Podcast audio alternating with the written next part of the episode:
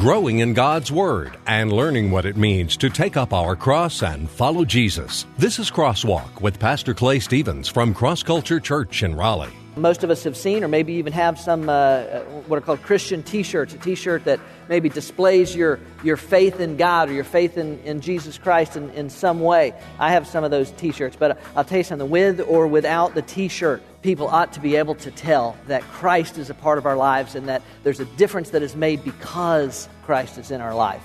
Today we come to the last installment of our series entitled Cross Culture in 3D So Real You Can Touch It. It's a series that was designed to help all of us understand what it takes to make our faith come alive and real enough in our lives that those around us see the difference Christ makes. We're supposed to make disciples. We're supposed to be part of this duplication process. Uh, someone led me to Christ. Now, how do I help someone else come into a relationship with Christ and then grow up in that relationship? How do we duplicate ourselves? I'm Rick Freeman. Welcome to Crosswalk. Last week, we began our discussion on the last of the three dimensions duplication. Today, Pastor Clay is going to continue his study on our responsibility to make disciples. We're going to be looking at a number of different passages that gives us the various components needed for disciple duplication. Thanks for joining us today. Now here's Pastor Clay with today's message. Holy, holy, holy, I want to see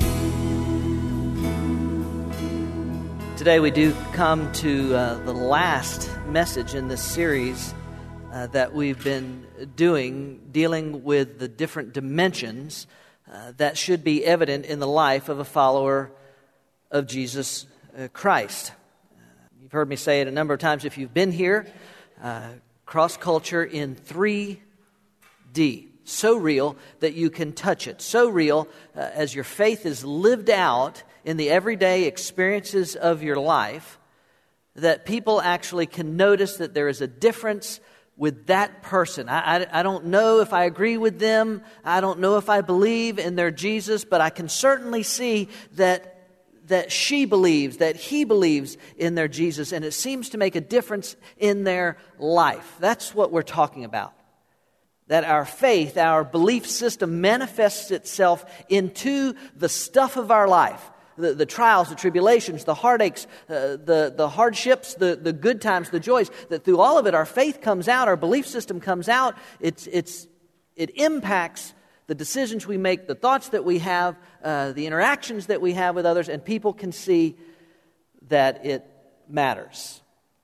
We started with the dimension of desire way back uh, 13, 14 weeks ago.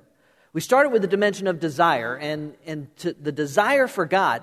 And I said way back then the desire to know Him and the importance of that, uh, the desire to grow in Him, the importance of that, and the desire to show Him, even as I was just talking about, to show Him to the world around us. You know, most of us have seen, or maybe even have some uh, uh what, are called Christian T-shirts, a T-shirt that maybe displays your, your faith in God or your faith in, in Jesus Christ in, in some way. Maybe you have some of those T-shirts. Nothing wrong with those T-shirts. I, I have some of those T-shirts, but I'll tell you something. With or without the T-shirt, people ought to be able to tell uh, that Christ is a part of our lives and that there's a difference that is made because Christ is in our life. I know you've probably all heard about the uh, lady that was uh, driving down the road uh, quite quickly. She was going way too fast. She was late for wherever it was she was trying to get to, and so she was in a hurry. None, I'm sure none of y'all have ever done that or exceeded the speed limit or anything else like that. But but this lady was, you know, she was like crazy, out of control, having to get somewhere and uh, weaving in and out of traffic. And uh, she was coming up on a, on a traffic light that was green, and, and so she was, she was flooring it, you know, because she needed to make this light and the light turned yellow, and, and sure enough, the, the, the, the person in front of her uh, put on the brakes and stopped. And so she was forced to stop, and she went ballistic. Y'all hear about this lady? uh, she, she just went, somebody said, Yeah, yeah that's, you just described my wife. she, went, she just went, she went crazy, man. She squalled on the brakes, she laid on the horn, she started just yelling and screaming and using foul language about the person in front of her. She, she stuck her arm out and, and uh, gave the universal hand signal for, You're not a very good driver. And, and before she even realized it, a police officer was standing at her, at her car door. And he opened the door and he pulled her out of the car and he threw her in handcuffs and he threw her into his, his squad car and, and took her off to jail. And she's screaming, What are you, what are you doing? What, what, why are you arresting me? What did I do? And the officer doesn't say a thing, he just takes her to jail. About two hours later, after being in the holding cell, uh, he, he, the arresting officer comes and gets her and he opens the, the cell and he says, Ma'am, I'm, I'm so sorry about the uh, mix up. But you see, I was uh, about two cars behind you at that traffic signal.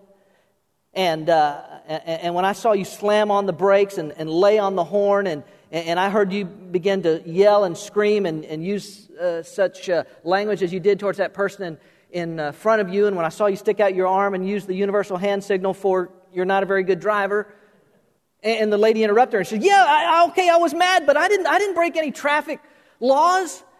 He said, Well, yes, ma'am, but you got to understand when when I saw the, the fish symbol on the trunk and the, and the uh, Jesus is Lord bumper sticker, and, and, I saw the follow me to church tag in the back window, well, naturally I assumed the car was stolen. it, ought, it ought to come out of us, right? It ought to be something about us that we show them this desire in our lives. Uh, we also talked about discipline. That was the second dimension of a fully devoted follower of Jesus. Specifically, six disciplines that should be built into our lives. And I'm not going to go back over those. I have a number of times, but you can go back and listen to the weeks that we went through those messages and we looked at the various disciplines that God's Word says need to be built into our lives to make this thing uh, come out and become more real and mature in us, and all these types of disciplines that God wants uh, built into our lives. And then last week, I began the last dimension of the fully devoted follower of Jesus, and that is duplication. And in, and in duplication, and discussing it last week, we looked at uh, from a very familiar passage of Scripture to some of us what's known as the Great Commission in Matthew chapter 28, verses 18 through 20. We looked at, at just kind of two reminders about us as a church and, and us who make up the church, the body of Christ, that, that we're called to do something. And, and if you were here, I'm sure it's etched vividly on your mind that I talked about the fact that we need to be uh, proactive uh, when it comes to going out and, and reaching people for Jesus Christ and, and, and, and making disciples, what Jesus said, He says, go. And then the commandment, make disciples. So we, have got to be proactive about it. We can't just, just hope people come in. Or we have to be proactive about it. And I also said that we have to be productive about it. We have to be productive about making fully devoted followers of Christ. Uh, not just bringing them in the doors. You remember I talked about not just bringing them in the doors. Jesus said, uh, baptizing them and teaching them to obey all that I've commanded you. It's a productive, Christ filled life. That's what he talked about. That's what I went over some last week. But how do you do that? Okay, be proactive, be productive. We're supposed to make disciples. We're supposed to be part of this duplication process. Uh, someone led me to Christ. Now, how do I help someone else come into a relationship with Christ and then grow up in that relationship? How do we duplicate ourselves? How do we make more disciples? Specifically, uh, really hands on, what does that look like? How do you do that? If somebody doesn't want to walk with Jesus, uh, then nothing I can say or do is going to make much difference. There has to be a desire there in their lives to be receptive to God's drawing on their life. I can't just make them, but still I'm, I've got this call on my life. I've got this charge on my life, as all of us do, to make disciples. So, how do we do that? I want to just help you understand how we, how we help people that come to Christ come into this, this process of fully devoted follower of Jesus. It begins with this it begins by introducing them to Jesus. Now, I'm not going to spend a lot of time on this because, quite frankly, we've spent the last couple of weeks discussing this idea of our charge to go and reach out and to, to see people come to Christ. But the truth is, if someone, if you want to see someone become a disciple of Jesus, you have to introduce them to Jesus. In Mark chapter 6, we find this. When Jesus went ashore, he saw a large crowd, and he felt compassion for them because they were like sheep without a shepherd. And he began to teach them many things. Jesus uh, goes ashore there, that, that passes in Mark chapter 6. He comes upon this crowd, this crowd that's been waiting for him. And when he, when he comes upon this crowd and he looks out on them. The text says Jesus' uh, feelings are that, that he sees them as sheep without a shepherd. Now, in our contemporary context, the analogy of sheep and shepherds maybe is not quite as impactful today as it was then. But in Jesus' day, sheep and shepherds were everywhere. They were just a, a part of life. They were a part of that culture. They were, they were common to, to everybody's life. They, they were in Jesus' day, sheep and shepherds were in Jesus' day as as car dealerships on Capitol Boulevard or furniture dealerships on Glenwood Avenue are in ours today. They, they were everywhere. And Jesus says, you know, these, these people, when I look at them, that's what they look like to me. They look like sheep without a shepherd. A number of years ago, I read Philip Keller's book entitled A Shepherd Looks at the 23rd Psalm. And one of the things that Keller points out in that book is how completely and totally and hopelessly lost sheep are without a shepherd. They are, for all practical purposes, completely vulnerable. And on top of that, they're stupid. Now, please call the animal rights people on me. I'm not trying to insult sheep, nor am I trying to insult the people that Jesus compared these sheep too. But the truth is, sheep without a shepherd don't stand a chance. Uh, they're, they're usually totally oblivious to what's going on around them, from what I understand. They will wander off into dangerous situations without giving any thought to it. They're totally unsuspecting of predators that are around them for the most part. They're helpless, they're hopeless. And Jesus looks at them, and he, the way he looks at people today, the same way, and he, and he has compassion on them. He sees them, man, those are like those sheep that unless they have a shepherd in their life, they don't stand a chance. There's no hope for them. It's that kind of compassion. I, I was thinking about uh, my oldest son, JC, when he was a little boy, he was three, four, five years old, he got an infection in his face and uh, Cindy took him to the doctor, and uh, the doctor immediately sent him on to the emergency room because there was some fear that the infection could spread and go to his brain and, and uh, could, could kill him. Um, and so took him to the hospital, and he's in the ER, and we're there, and they're trying to put an IV into him. He's just a little boy, you know, and they're trying to put this IV in, and, and whoever it was that was doing it, they couldn't get the IV in. Y'all ever had that experience? They, they just couldn't get it in, and, and they just kept sticking him and sticking him and sticking him and sticking him and he's just screaming. Every time you know they stick him he's just screaming out. And, and Cindy and I you know we're standing there just outside or just you know beyond where they're doing it and he's just screaming you know mommy daddy help me. Mommy daddy don't don't let them do it. Stop. They're hurting me. Help me. Mommy daddy. And it was uh, it was gut wrenching it was gut wrenching and and and in that moment all I wanted to do was help him. All I wanted to do was, if, if there was any way possible, was, was to take his place. But I, but I couldn't do it. I, I think it's that same kind of compassion that Jesus had that day for that crowd. That kind of yearning to, to help them. Listen, the great thing is, though, he, he was able to do something about it. He was able to trade places with us, dying the death that that we deserve, that should have been ours, so that we could take up the life that He offers and so badly need. We have to introduce people to Jesus if we want to see them grow up in their relationship with Jesus. I want you to think about this with me, and then we'll move on. We have the answer. Now, now, now think about that with me. We have the answer to what is ailing people in this world families that are hurting, fear, anxiety, uncertainty, anger, wars, and all, kind, all the stuff. We have the answer to that, and his name is Jesus.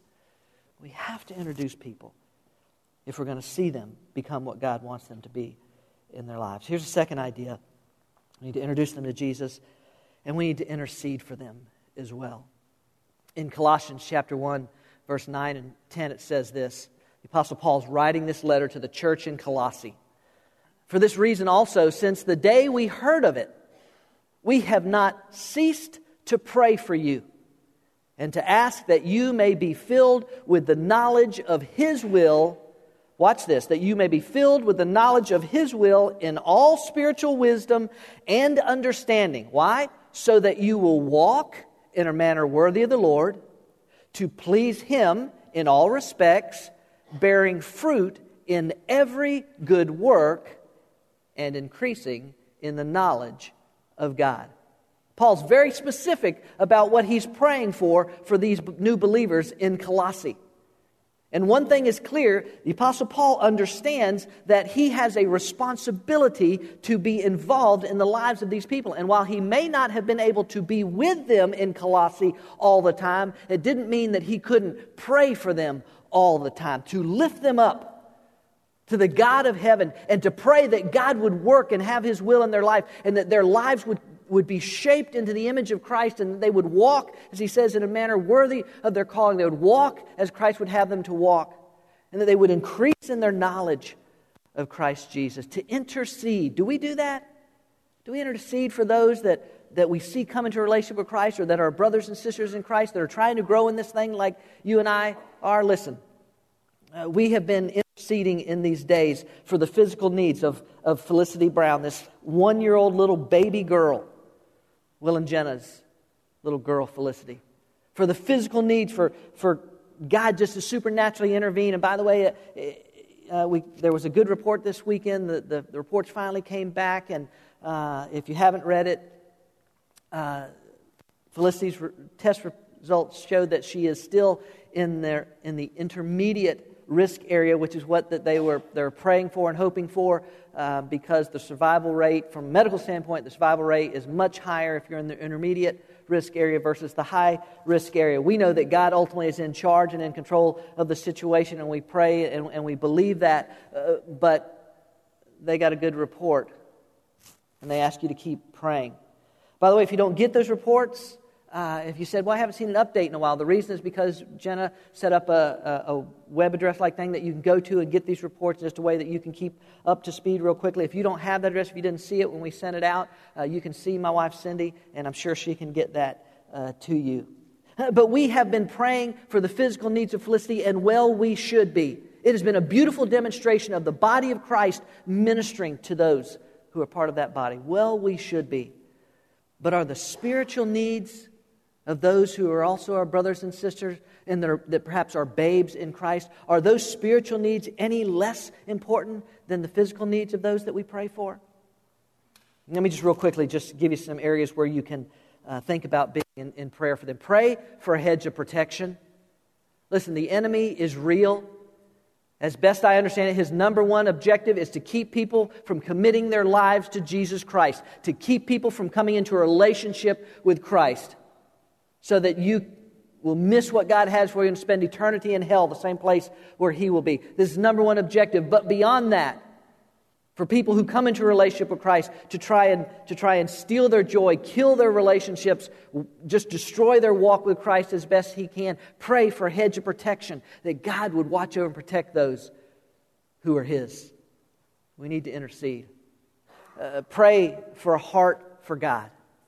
Just man, it's so, it is so exciting to see a new believer come to a relationship with Christ because oftentimes they're very excited about their, their newfound faith and they're, uh, they're, they're, they're, just, they're just ready to take on the world. But I tell you, it's amazing how, how the world and, and, and our flesh and the things can just begin to distract us and can begin to pull us away from those times. I pray that they would have a heart for God, that they would keep that heart for God, that you and I would keep that heart for God. Because I'll tell you something, if somebody is hot hearted for God, man, they, they won't quit. They'll just stay in it. They'll just work at it no matter what the enemy throws their way or the world or anything else. Pray that for people. Intercede for them.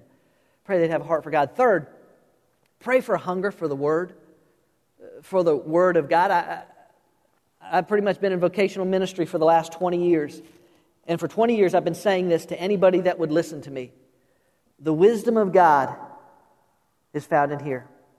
The power of God is found in here. The promises of God are found in here. And the only way to move it from here to here is to open it and feast on it, to hunger for the Word of God. I'm so glad my father in law is here today. He's amening the mess out of me. To feed on the Word of God. Do you pray that for yourself and for others? God, give me a hunger for your Word that I might know it and that I might apply it to my life. I, uh, I, I a couple months ago, we had a lady in our, in our neighborhood, in our townhome subdivision where we live, uh, a single lady whose home got broken into. I found out Friday, I was talking with a guy that lives next to her, and he was telling me, he said, Do you know that she had just very recently, before that break in, had uh, put in a uh, alarm system?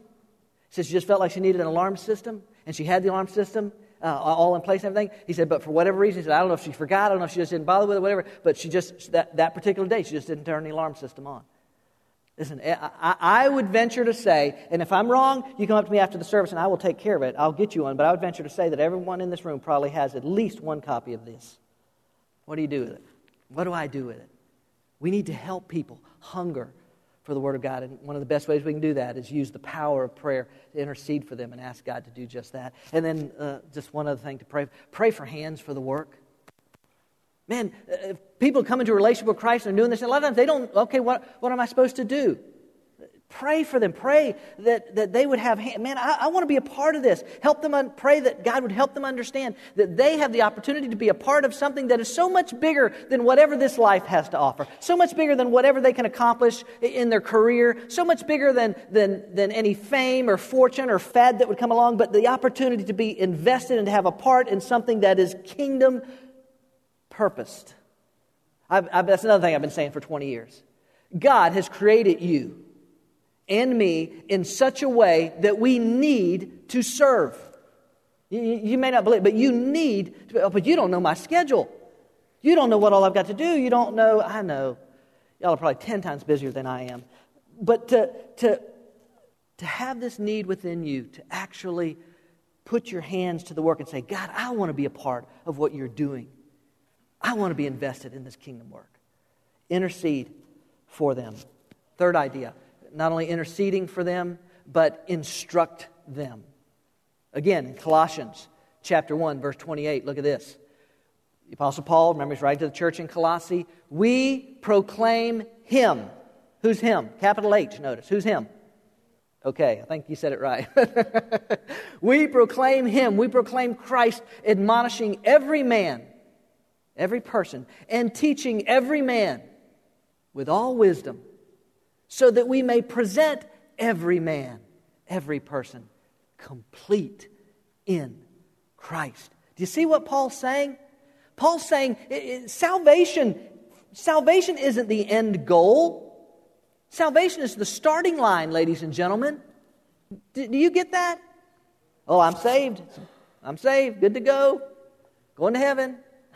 I'm so glad to hear that. But I'm telling you, that's, that's just the starting line. Paul makes it clear that the, that the end goal, that his, his purpose and his calling was to be able to present every person, as Paul says, complete in Christ, full, mature, growing, serving, ministering, living out the Christ like life. To instruct them in the things. Let me, let me just say this real quickly. I, I realize that as, as, the, as the teaching pastor of Cross Culture Church, I may have the primary responsibility as far as this church is concerned, of, of teaching the Word of God. But we have all kinds of people that are involved in that. The other elders that serve at Cross Culture are, are all uh, teachers. We have life group uh, teachers who come alongside and teach the Word of God. We have people who serve in C2 Kids Ministry that teach children. By the way, parents have the primary re- responsibility of teaching their children the things of God. We're, we're, a, we're a tool for you, we're an asset, I hope, an asset for you, I hope. We, we, we come alongside. We want to help you as a church to help your children grow, but, but it's parents' responsibility. But to teach them the Word of God. And this is my commitment to you, because that's at the heart of cross culture churches to make fully devoted followers of Jesus. We'll teach you the Word of God. If you really want to learn it, we'll teach you how to, how to live out this life that God has called you to do if you're willing to work at it. Oh, man, you mean I got to work? You do. You got to work at it if you really want this thing. And can I tell you this? If, if, this, if this thing, if this Christ thing is real in me, I'll, I'll want it. You, you, won't, you won't settle for, for fluff. You, you'll want the, the real stuff, the right stuff. That's, that's what you'll want in your life. It's, it's to instruct them in the truths and the principles of God's way. Okay, I'll say this too. Because it's just, I was thinking about this uh, just today or last night. One of the things that used to really just tick me off when I was in student ministry, Dave, when I was in student ministry, uh, one of the things that used to ah, bug me was when I, from time to time, I'd have a parent, a well meaning, no doubt well meaning parent, come up and say, Well, now, now, Clay, you know, you can't teach them that. That's, that's too deep. That's, that's too much Bible. That, you, you, they're not ready for that. Here comes. They're teenagers. and I'm thinking, dude, they're learning complex mathematical equations. They're learning fundamentals of physics. They're learning about chemistry and biology and, and all these other classes. And no parent ever says, Oh, you don't have to study that. That's way beyond you. and, and we think we, ah, you know what I'm saying? We got to instruct people. Whether children, I'm so grateful for the people that serve here in so many various capacities. It starts with Coral and her C2 kids uh, and, and, and, and Dave and the student ministry and, and Bill and the life group teachers. And, and we're, we're committed to teach the Word of God to you. And we'll do that. We'll instruct you in the things of God if you want it. And we need to help others do it. Okay, uh, what's the next one I got uh, real quickly coming up? Inspect them. Oh, no, we want to hear this one. Inspect them. But, but we got we gotta do this uh, real quickly. Remember, what, what I got to take to make a fully devoted follower of Jesus? Y'all ready to inspect some people's lives? All right, well, let's look at something. Uh, Galatians chapter 6, verse 1.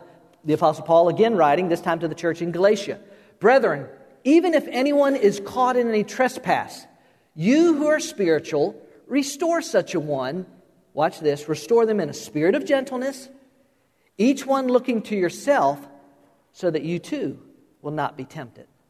Paul knew, you and I know, that when a person comes into a relationship with Jesus Christ, they're not put into some kind of Jesus bubble where, you know, temptation no longer affects them. They're no longer, you know, they're just like bulletproof to any, immune to any and everything that the enemy would throw at them and the world would, would you know, throw in front of them and their, their flesh is no longer a problem. Has anybody reached that level in your life? Because I haven't.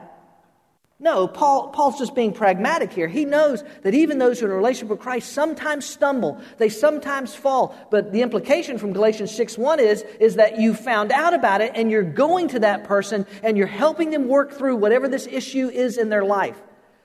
There's an old saying, I don't know if you've heard it up, but there's an old saying that says the Christian army is the only army that shoots their wounded. Meaning, oh, that person messed up. Forget about them. Well, we won't forget about them. We'll go gossip about them, but, but no, to come alongside people who perhaps have, have gone, they've, they, have they have allowed something to come into their life that's contrary to what God wants, or they've done something that is, that is not, or they've not brought something into their life that God has an expectation on their life. To come alongside of them. Are you willing to do that? To inspect someone's life who's a disciple of Christ and they're trying to grow in this thing, come alongside and say, hey, hey, man, I love you. And this is not right. This has got to change in your life. But I know, I know, I know. Well, now, Jesus said, don't judge. Can't judge. Now, listen, when people make that statement, uh, they're referring to Matthew chapter 7, verse 1, where Jesus said, Do not judge, lest you be judged. And then he goes on and explains it. But in the context, and you go back and read it yourself, what is abundantly clear is what Jesus is referring to is a judgmental spirit. Someone that wants to come and, and, and make you look worse than them or make yourself look better than them. Or somehow say, look at, look at me, look at, look at that person, I'm, I'm so much better. That's what he's talking about. Look what he says in verses 3 through 5. Why do you look at the speck that is in your brother's eye, but do not notice the log that is in your own eye? And behold, the log is in your own eye. You hypocrite! First, take the log out of your own eye, and then you'll see clearly to take the speck out of your brother's eye. Notice he doesn't say, Leave your brother alone. Leave that speck in his eye. Sure, it'll get infected. He'll lose the eye, but he's got another one. He doesn't say that. What he says is, you better be looking at your own life. You better be inspecting your own life and make sure as best you know how you're walking in accordance with God's will for your life and not in a, not in a critical spirit, not in a, I'm so spiritually superior to you, let me point out this speck in your eye. Not, not in that type of attitude, but with humility and a recognition that, hey, it could be me. That could happen to me. A willingness to say, I love my brother, I love my sister enough to go to them and say, listen, that, that's, I, I got to tell you, I had a little fun with, uh, with Russell Hill this week. Uh, and you got to understand, Russell is one of the guys, I meet with several guys during the week, different times during the week. I do some mentoring, uh, and we do some accountability, which is really what this is talking about this idea of inspecting. It's accountability. And uh, so I had some fun with Russell this week. Um, I was on my way, uh, I was on 70 Glenwood Avenue heading to Brier Creek, and, um, and, right across from Fred Anderson, somewhere right, like, right in that area, across from Fred Anderson Toyota, is an adult bookstore. And um, uh, so as I drove by there, there is a, there is a, a Toyota FJ in the driveway exactly like Russell's. Same color. I mean, it looks just like it. Now, listen, I knew it wasn't his because it didn't have that tent on the roof that he always keeps that tent on there. And after I tell this story, Russell will never take that tent off for as long as he has that vehicle. He'll, but the, the tent wasn't on there, and, uh, and, I, and I knew there wasn't a cross culture sticker on the side of the vehicle like Russell has on his. yeah, I heard of your church. Saw a sticker in the bookstore. no, so I knew it wasn't him, but, but I called him up, and, uh, and he answered the phone. And I, I said, uh, man, I, I want to ask you, are, are you at the, I forget how I said it exactly. I said, just want to check and make sure you're not at the adult bookstore. I wish y'all could have heard the silence. It was priceless. It's just silence. And then finally he says, Excuse me? and I told him, I started laughing. I told him, I'm just, I'm just pulling you I'm just kidding with you. But you know what? Here's what I was thinking later. If I had thought it was his vehicle, would I have still picked up the phone and called? Or would I have just kind of turned and looked the other way, looked at them other Toyotas across the street, and pretended I didn't see his. See, it's the willingness to come alongside someone and say, It's because I love you. I want to show you what God's word says. And, and help me. If I'm wrong, tell me, but, but I see this going on in your life. Can I help you with it? And man, you, you feel free to help me, with things in my life that, you know, to inspect them, to come alongside people and do just that. Okay, uh, what do we got real quickly? Uh, one more. Include them. Include these, these new believers. Include these disciples that are trying to grow just like you are. Include them in your life. See, that's what I love about Paul. Watch this. Look at this passage of Scripture Philippians chapter 4.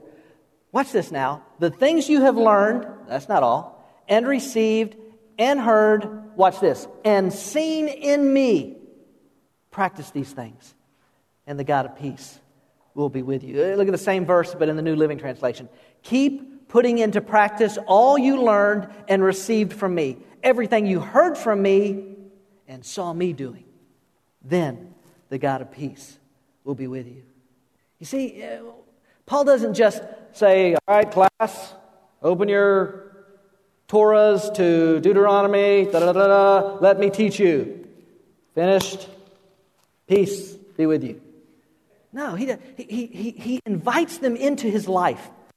He says, Come, come on, hang out with me, live with me, see how I do this.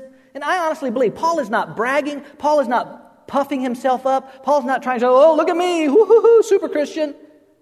No, he, he's just, he's just, Paul knows this truth, and you know this is truth too, that the best teacher is example, isn't it? Isn't it? And so Paul says, You watch my life, you see the things I do. And so they looked at Paul, imperfections and all, and he wasn't perfect, and he wasn't sinless. But Paul invited them in, imperfections and all, and let them see his life. He says, Now you can learn from that. You can, you can let people in to your life, let other believers in as well. Uh, Proverbs, uh, I was reading in Proverbs this week, Proverbs chapter 13, verse 20. Uh, Walk with the wise and become wise, associate with fools and get in trouble. It's just, man, the, the what, why do we do this? We, we, we see people come to Christ, we see a person make a commitment and, say, I want to give my life to Christ, and we celebrate and we're so happy, and, and then what do we do? We turn them right back out to go back into the world that the only world they've ever known. It pulls them back towards the things of the world instead of pulling to, to us, leading them toward the things of God. Uh, 1 Thessalonians, Paul said this having so fond an affection for you, I, I love you so much. We were well pleased to impart to you not only the gospel of God, not, not just what I taught, not just the gospel of God, but also our own lives, because you had become dear to us. I love you. I care about you. So I'm going to let you into my life, and I'm going to come into your life. I'm going to call you on things that I see, and you can call me on things. See, it's doing life together. Can I tell you, one of the greatest ways that we do that at Cross Culture through our life groups? If you're not in a life group, you need to be in a life group. We have such great life groups. We have, we have great teachers. We have great leaders in our life groups. And that, they, it's just doing life together. The people in life groups, they aren't perfect. Well, I went there and they made me mad. Well, go to the next group. Let them make you mad too. Because they will. Because, hey, we're, all, we're just people, and we're never going to get it all right. But to do life together, that's what Bill says all the time. I said, part of the motto of life groups doing life together. Serving each other, ministering to each other, and ministering to others together, and studying God's Word together, and sharing our hurts and our needs and our wants and our joys and our triumphs. And that's what it is, to just include them as part of their lives. As best I can tell, that's just some ideas that I, that I, that I think God's Word speaks to. That if, if we could do those in our lives, if, if we could begin to see those types of things, uh, to introduce them, to intercede, to instruct, to inspect, to include them into our lives, I believe you'll see people in this maturation process. You'll see people moving from being introduced to Jesus, making decisions for Jesus by the leading of the Holy Spirit, and then growing in that relationship with Christ so that they're able to turn around and do the same thing to, for somebody else, and the same thing for somebody else, and the same thing for somebody else. And it continues on. That's duplication. Bringing them in by introducing men and women to Jesus, interceding on their behalf, instructing them in the things of God, inspecting their lives to help them in their walk with Christ, and including them in our lives. Those five components are an important part of duplicating ourselves by making disciples. As we saw from a number of passages, the Apostle Paul poured his life into making fully devoted followers of Jesus. You and I are called to do the same thing. We're glad you joined us for this week's message on Crosswalk. Each week, Pastor Clay opens the Bible and brings out its exciting and practical truths to apply to our lives. Cross Culture Church is a new church in North Raleigh, but instead of religion, we're about relationships. And instead of rituals, we practice realness. We meet Sundays at 1030 at Leesville Road High School, a mile and a half south of I-540 exit 7. And we welcome anyone looking for a place to learn about God's plan for their life. At Cross Culture Church, we experience the liberating, satisfying, life-changing power of the cross, and it's our desire to bring that power to a culture in need of freedom, hope, and joy. We hope you'll come join us on a Sunday morning. We'll save a seat for you.